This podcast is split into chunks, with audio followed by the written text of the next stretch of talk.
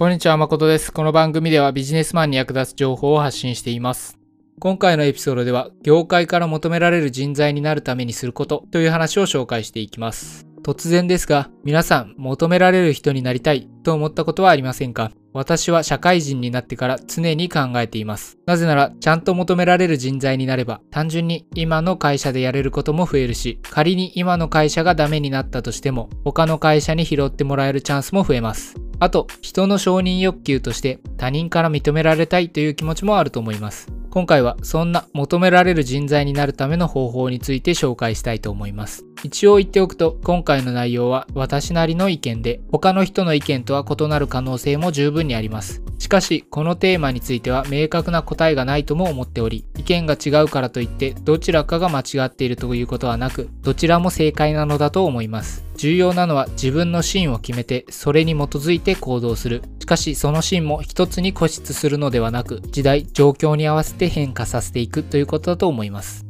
それでは本題に入っていきます。私が考える業界から求められる人材になるためにすることとしては、今の会社で求められる人材になるということです。今の会社の中で求められる人がその名を広め、同じ業界の他社からも求められるという流れです。もちろん例外はあります。優秀だけれども社風と合わず、今の会社では求められていないけれども、他の会社からは求められている。こういうこともあると思います。しかし、これは例外です。基本的には、今の会社がこの人いらないと思っているような人が他の会社から求められることはありません。業界で求められるには今の会社で求められる人材になるというのは考えてみれば普通のことなのですが意外と分かっていない人も多いのではないかと思っています。というのも、私自身が間違えていたからです。先ほど言ったように、私は社会人になりたての頃から今の会社だけではなく、いろいろな会社から求められる人材になりたいと思っていました。そんな私は会社に入ってからも、その会社でしか使えない社内システムの使い方や、その会社でしか通用しない仕事の進め方を習得するのは、極力時間を割きたくないと思っていました。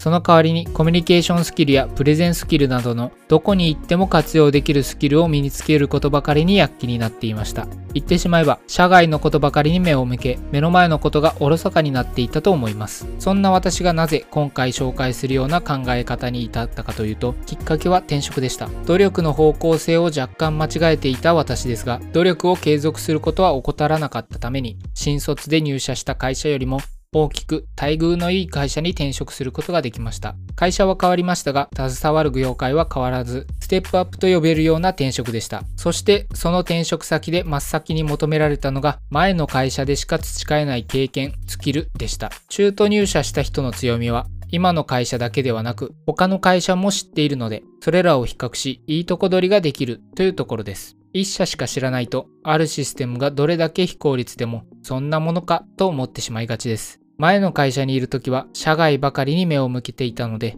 仕事をする上で必要最低限なものにしか目を向けることができませんでした。つまり、私は中途入社の強みをけしかかっていたということです。前の会社にいる時に私が力を入れていたコミュニケーションスキルやプレゼンスキルは今の会社でも当然求められるのですが、これらのスキルは今の会社にいても身につけられます。前の会社でしか培えない経験、スキルは今の会社では培えないのです。そう思うと私はとても惜しいことをしたなと思います。少し長くなってしまいましたが、スキルアップを目指す意識の高い方の中には私のような勘違いを犯してしまう人もいるのではないかと思い、今回の話を紹介しました。今回の内容は以上です。まとめると、今の会社だけではなく、同じ業界の他社からも求められる人材になるためには、まず今の会社から求められるように努力をするということでした。社外を見ることを忘れてはいけませんが、まずは目の前の社内のことを全力で取り組まないと意味がありません。ということでした。それでは今回も最後まで聞いていただきありがとうございます。このエピソードが役に立ったと思ったら、